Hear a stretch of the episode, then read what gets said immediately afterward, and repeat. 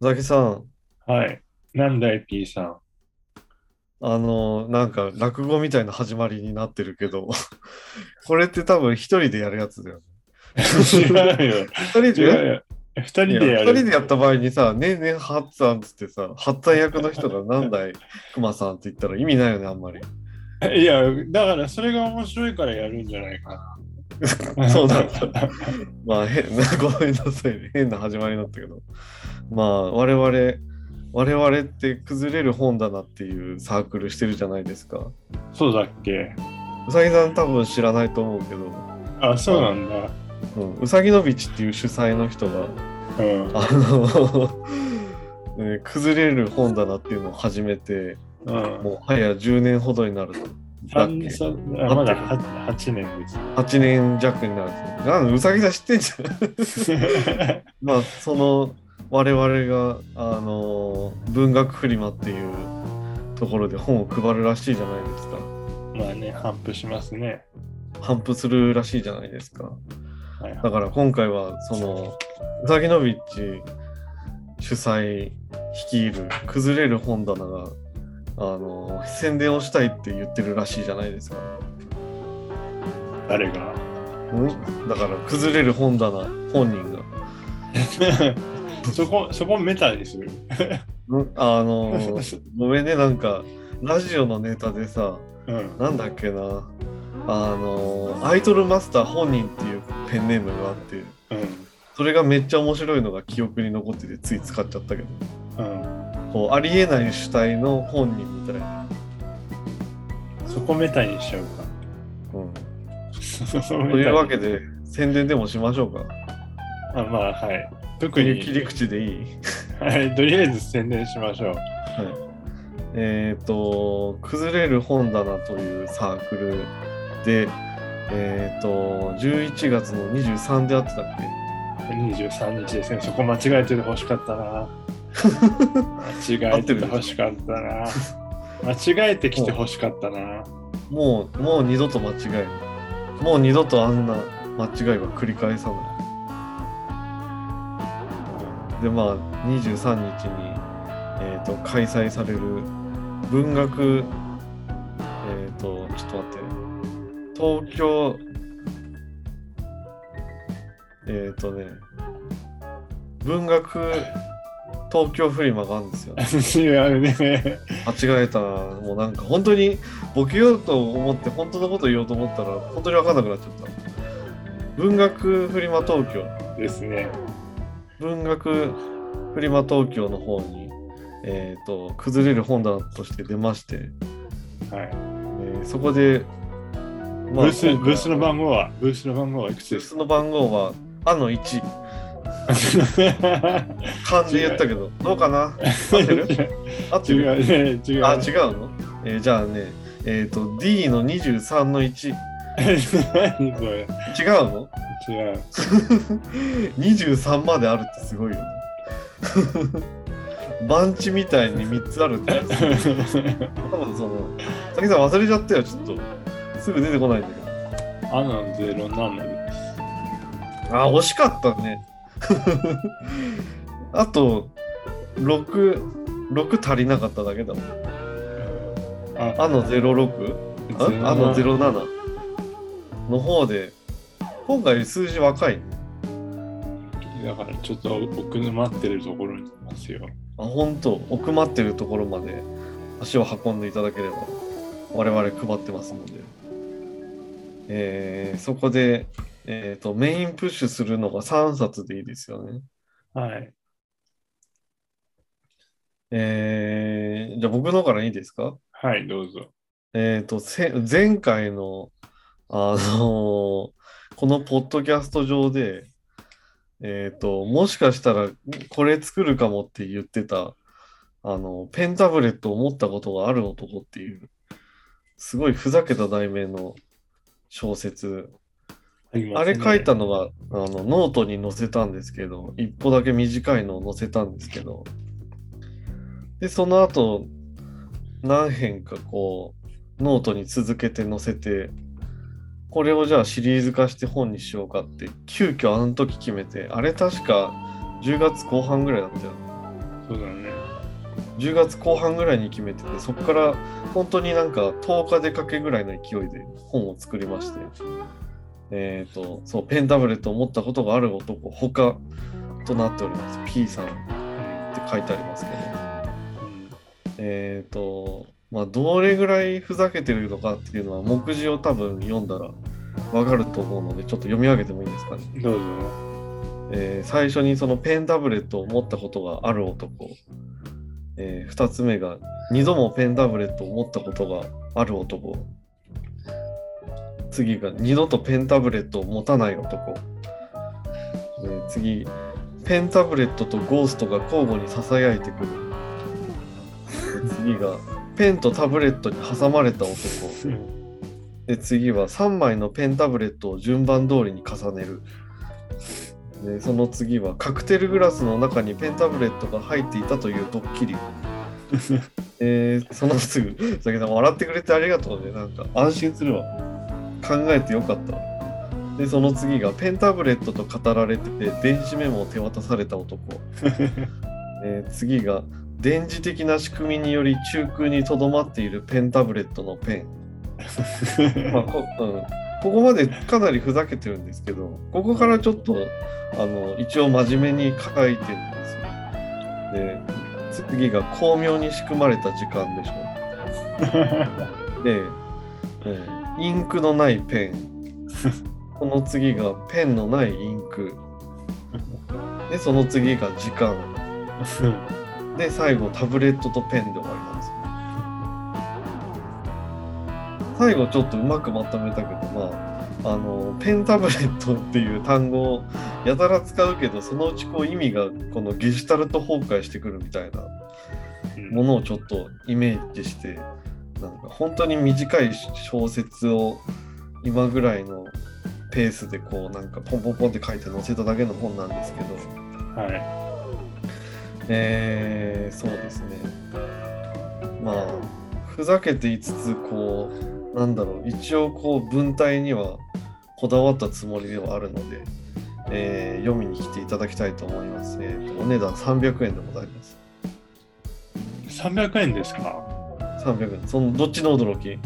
え、あの、そんなに安いんですか？何嘘でしょ？でも24ページだよ、これ。だから、そんな内容、容量が入ってるのに。こんなもんじゃないかな。あの、一応なんかこの値段つけるのさ、えっ、と、印刷すする代金が出るでしょ？で、ギリ利益出るぐらいの値段にしかしてないの。でそしたらそんなもんだからね。まあ、薄いからそれなりっていうことですね。で、ちょっと言い忘れてたんですけど、あの、表紙がですね、まあ、私らの、あの、ツイッターとか見てもらってて、あの、宣伝したカタログとか見ていただくと、もしかしたら目に入るかもしれないんですけど、あの、史上稀に見るぐらいしょぼい表紙にしました。ボールペンで自分で、あの、しかもレタリングとかの技術全くないのに、なんか、小学生がこう、なんだろう、漫画の文字を模して書いたみたいな感じに仕上がっておりまして。で、中心になんかネットから引っ張ってきたペンタブレットの画像が急にコラージュされてるみたいな具合になっておりまして。まあなんか手抜きをしてしまったわけではあるんですが、いや、それはいいんじゃないかな。まあなんだろうね、手抜きをちょっと芸に見せようとしてる手抜きなんだよ。手抜きじゃないと思うよ、それは。だから。まあそうかな。でも、まあ、実際手はないからね、ほとんど。なんていうか手をこました部分はないけど。それは手抜きじゃないと。うん、次はね、でもなんか、あの、ペンで自分で書くっていうのもちょっと面白くなってきたから、なんかすごいシュールな、なんか、線描みたいなのを今度書くかもしれない。まあお楽しみにしてください。今回はちょっと踏み台と思って、これの後書きにも書いたんですけど、えーこれは明らかに失敗作ですけど、あの、現状これしか書けないから、そんなものしか書けないっていうことを肝に銘じるために配ることを決決めましたっていうふうに書いてますね。まあそんな感じです。よろしくお願いします。はい。じゃあ、えっ、と、続いて、うさぎさんの方から、えっ、と、もう2冊はい。の方の紹介をしてはい。いただきたいと思います。はい。ねあとまあ、こんな時間なんで、なんか端的に、まあ、前回説明説明っていうか宣伝はしたんですけども、うん。えー、彼女たちの幸せのためにはい。っていう小説を配ります。一冊500円。えーっと、まあ、主人公のみっともない話を、主人公の僕っていう男がみっともない話をするっていう一人称のお話です。すごいみっともない主人公なんですよ。うちらちょっと紹介が暗すぎるんじゃないかいやーでもな。、なんか、ダメだとかみっともないとかなんかあんま言うと、あれだよね、自分も言えないけど。明るい小説ではないですよ。あ、でも、面白がってくれる人はいましたよ、それを。もう、先行して配っちゃった人がいるいて読んでもらった人がいいるんですけど、なんか意外とそれを、まあ好意的に受け取ってくれた人はいましたね。暗いとかじゃなくて、なんか意外と明るく受け取ってくれる人はいました。うん。ちょっと面白かったですね、そういう人がいて。そうちょっとその人ちょっとね天然のっぽい人だったんでうん。うん。なんかちょっとでもちょっと、うん、変な変な子変な子って言うと変だけど受けてる子だからそういう風に読めちゃう読めちゃうのかなっていうのがあるんですだけどちなみにこの表紙を今写してるんですけどけどはいここに写されてるウェディングドレスを着た女性は一体どなたなんですか？ねそれはあのフリー素材ですということであのフリー素材子ちゃんがあの表紙になったあのフリー素材子ちゃんのグラビア写真が上にこう載ってますね。でその目の部分をこう隠すように題名が載ってて彼女たちの幸せのためにってかな感じになってるという。そうですね。なんかこう結構特感で作ったって聞いたんですけどはい。なんかその割になんだろうな。結構それっぽいですね。そうですね。うん。うーん。うん。そう、さぎさんもだって本、こういう個人誌作ってどれぐらいになるっけ？何冊目になるかな？もう10冊以上は作ってるでしょ。おだからもうなんか、なんだろうね、もう慣れたもんだよね。いやいやいやいや。でもやっぱそう、うん、慣れがやっぱね、なんかこう、すごいこう、なんだろうな、シンプルな操作の中にこう、インパクトを乗せるっていうのが、なんかできてる気がします。本当はもっと複雑なのがあって、それが、それを具現化するのが難しいから、うん。アンナちゃんに相談してみたんだけど、うんそれだとイラストレーターだと使ったりとかいろいろ複数のソフトをまたがって使わなきゃいけないねっていうのがあってあ難しいからどうしようかなと思った時に思いついたのはそのイメージだったかなって。いうのん。表紙のイメージ。うん。なるほど。というのを配るそうです。はい。あともう一冊、じゃあもう一冊言っちゃっていいかな。うん。はい。あともう一冊が崩れる本棚10.0。はい。こちらはもう前回の期間ですね。はい。えーっと、まあ多分この作もう部数ももう残り数冊しかなくて、うん。えーっと、置くのも今年いっぱいしかないので、あとはもう、えーっと、ベースか、ベースでしか置かないので、うん。えっ、と、